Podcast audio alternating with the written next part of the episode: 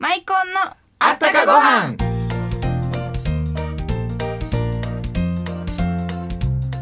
皆さんこんにちはマイコンのコウハラ若旦那のコウハラ森堂ですおおつゆじちゃんずるずるいってますねマイコン食べてんの、うん黒マイコンうーうんまいでしょうこれ実はねあのマイコンの阿部の店がオープンしたんですよえアベノですかそうなんですよ阿部の店行ったらねこれついちゃん今つあの黒マイコン食べてるけど、黒マイコンだけちゃうねんでこのね生姜マイコン明太子にね松茸にねたけのこにねもういろんなマイコンそんな20種類20も種類う食べ放題食べ放題そんなに食べれるんですか白ご飯片手にねはいもう食べ放題でやほなおなって腹るんで空かすしよていかないとダメであすのよねね谷町線の、はいえっとなんだ何駅阿部の駅阿阿部部のの駅駅3番出口上がったところに店をオープンしたんですよ、はいこれねしかも自販機が置いてるとか自動販売機マイはいコン自動販売機って言ってね、前がチンチン電車の停留所なんですよ、はいでそこでね通勤途中の人がね降りてドア開いた瞬間に降りて自動販売機で昆布買ってあー出かけるんですよ急いでる人も朝7時でもすぐ帰る6って時でこともですねそう24時間販売してるからね24時間あーなんかすっごいい宣伝しちゃったあ本当でいすけなねいいけいなけいないこの番組は文化芸能各界からゲストをお招きしご飯にまつわるあったかエピソードをお届けしますということで、えー本日のゲストは演歌歌手の、えー、正木裕二さんですどうぞお楽しみにマイコンのあったかご飯この番組は天然酵母の贈り物マイコンのコウハラがお送りしますコハラマイコン温かご飯に天然酵母が育てたマイコンおばあちゃんから届いたおいしい贈り物食欲もりもりコハラのマイコンおかわり僕白ご飯が大好きなんですマイコンを子供たち孫たちに送ってあげるでしょそしたらねおじいちゃん一緒にご飯を食べようって来週遊びに来てくれるんですコウハラのマイコンは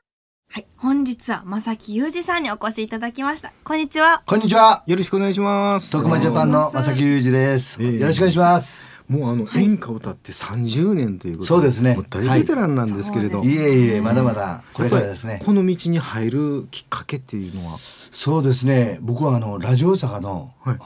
ー番組ででいろんなし素人さんがこうたくさん集まってですね、うんは歌手になるこうオーディションがあったんですよね。へーそれで、まあそれがきっかけでラジオ番組ではすか、いそうなんですよ。ラジオ大阪なんですよ。おーゆかりもうだから何30何何百人の中からそうですねもう勝ち抜いて、はい、まあ、ええそういう中から勝ち勝ち抜ねいそて、れはやっぱり歌子供の頃から歌ってたんですかそうですね。もうね歌が好、きでそのあの小さい頃、はいその育った熊熊本はいのなんかご飯にまつわる思い出なんかありごました飯らねもう本当にねあのーとろとろご飯トロトロご飯な昆布を入何れてね昆布入れるんですか昆布入れるんですよ熊本ではい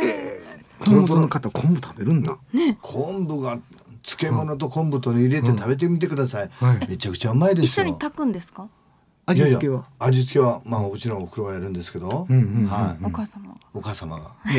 のりのりなんかも海苔も天草そうです美味しいですね海苔もね、はいそういうの小さい時から食べてそう美味しいです一回食べてみてくださいどんな漬物漬物に漬物どんな漬物ですかあの白菜とかですね、白菜、うんあのーそれに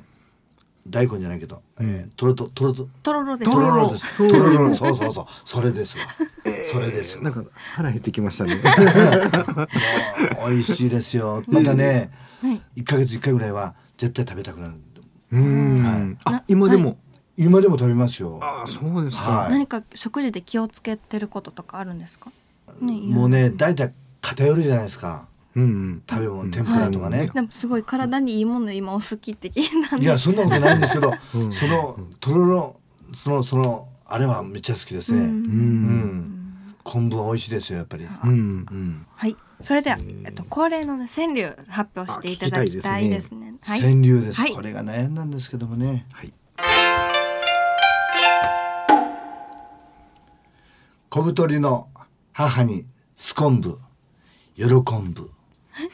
小太りの母にすこんぶ喜んぶ正木裕二です昆お母さんご飯食べ過ぎなんですか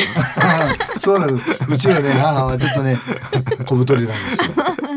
徳間ジャガンに移籍されて第一弾シングルは、えっと、先導小歌物語というはい楽曲だったんですね。そうです。あの、遠藤みのり先生の作詞作曲で、はい。こう遠藤実先生って言ったら、はい北国北国の春とかですね、もう森隙昌子間風とか、あ地隙間風梨の花とかあですねそう、そうたる曲ですもうすごい、森で昌子その中に入ってるのがこの仙道こうた物語っていうのは、ははいい、その代表作に入ってるんですよ。へーはいはい。それでもう、あの先生と出会ってですね、はいもう本当に可愛がっていただいてですね、んもう息子のように可愛がってもらって、へえであの「まさきお前ははい俺の弟子,、弟子として、いとにかく頑張れ」ってうんおっしゃっていただいてですね、あの仙道コータのレコーディングの時ね全員で泣いたんですよ、泣くんですか泣いたんですもうディレクターもとにかく遠藤先生も、はいこれもう船をこぐんでしょこうよっくらしょうあよっのくらしょう大正8年に「仙道コータ」というのが発売になったんですけど、大ヒットしたんですけど、大正8年はい、それであのまたあの森重久彌先生が歌って、うんまた大ヒットしたんですよ。はいはいはい3度目ですからね正木氏も。まあそれが物語ですけどもはい仙道コータが全部入った歌なんですけども名曲ですねもう今ね全国でたくさんの方が結構歌っていただいてるんですよ。そしてこれ第二弾ですね。そうですね今回第が二弾ですね。人生船ではすい、ね。もう発売になったほやほやですけども、つい先日発売になりました。はいそれでは、えー、勝負曲です人生船聞いてくださいこの歌には誕生秘話があるんですよね。そうなんですよ不思議な夢を見ましてね、夢はい。これはね、んこの「人生船」というタイトルがね出てきたんですよ夢の中で。夢で歌う前からもそううです夢で見たんです考えられない。もう本当にねもうびっくりそして、はいでなんかそれ親父が、親父がね、はい2回出てきてですね1回は「人生部」のタイトルを見て、はい1回は親父が「あのー今度の歌は言うたやな」と言って言うんですよ。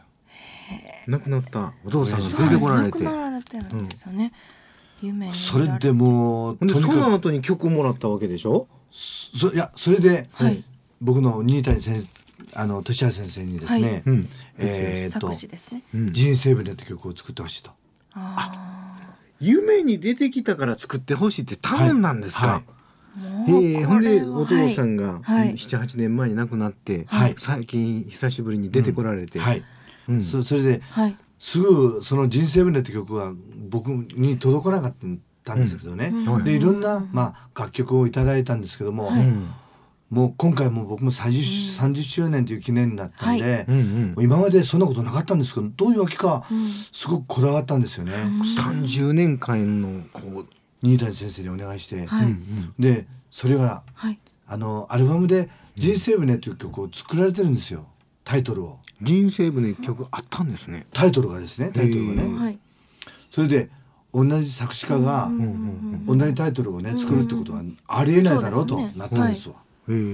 これでなんそれでも僕はもうとにかくもう夢に見たんで、はいうん。もうこの歌がいい、もうこのタイトルがいい先んだ生がと。先生が作ったのがね、うん。それでもうもう作詞の先生よりもディレクター作曲の山先生も、はいもう全部で、まあ、ディレクターと話進みまして、ほんならはとにかく人生胸でやろうと、はいじゃあななりまして。へえ。ほんなら先生は新谷先生は「人生なんとか船」って言ってう書いた、書きあったんですよ。でその先生人生船にお願いしますってなんとかもをうもうとにかお願いしくてもうとにかく頭下げまくってですね、はい先生の立場の人に。もそれうで頼んだわけでしょ。はいこの書いてくれと。それでもそれでも、ん俺はもう人生船ってタイトルを書いてるから2曲、同じタイトルを書くっていうことはできないよってなって、まあそれでですねもう四門先生にももうなんとか船なんとか船で作曲を言ってるんですよ。で編曲も作曲もそのタイトルで言ってるんですよ。言ってるんで制すそ作れがを進んまでたもう僕電話して「先生人生船人生なんとか船じゃダメなのか!」ってなって。うん、誰ななんか。ん それで一生懸命なってるうん「じゃあ人生ぶれじゃないとダメなんです」っつ ってお願いして夢ですにまで見たこだわりますよね。もう絶対こだわりままししたたねね、これは。それでもう勝ち取りましたか。それでうんはいえー作詞の先生も、んえー作曲の先生も、うんもうまさくには負けるよねってえーそれではまさきさん、あの今後の活動について教えていただけますか。 4月の29日はいにエナジーホールってとこではい新曲発表会をやるんです発表会よをははいい、うんその時はよも先生も新谷先生も、えー来られる予こ定れエでナすジーホールはどちらにあるんですか森口のエナジーホール大阪はい森口のエはいナジーホール、はいそうですかそれは楽しみです、ははいい、楽しみで、本日はまさきゆうじさんにお越しいただきました。ありがとうございましたありがとうございたっちゃんみなみのは若旦那に一言物申すわもうすぐバレンタインやねみなみちゃんは誰かにあげんのい赤い富士山のデザインの袋であげようと思います、うん情熱の赤富士山かえらい和風やなもしかして手作りいえいえあんなまろやかでとろけるような味自分では作れませんちゃうんや、えー直接渡さんと靴箱の中入れてたら溶けてドロドロになるから気ぃつけや常温でも半年は持ちますし、うんうん寝かせれば寝かせるほど美味しくなるから大丈夫ですえそれってチョコレートじゃなくてきっと気持ち伝わるよマイコンでハッピーバレンタインたっちゃんみなみの若旦那に一言物申すでしたたっちゃんとみなみちゃん、今週もやってくれましたね。面白いですね、はい。うん、ということであのーおはがき届いてますよね大阪府豊中市の小竹のりこさん、他2名です。皆さんも、えーあったかご飯にまつわる川柳なんか書いてお便りくださいね宛先です郵便番号552の8501ラジオ大阪マイコンのあったかご飯の係までお待ちしていますそれではまたマイコンのあったかご飯この番組は天然酵母の贈り物マイコンのコウハラがお送りしました。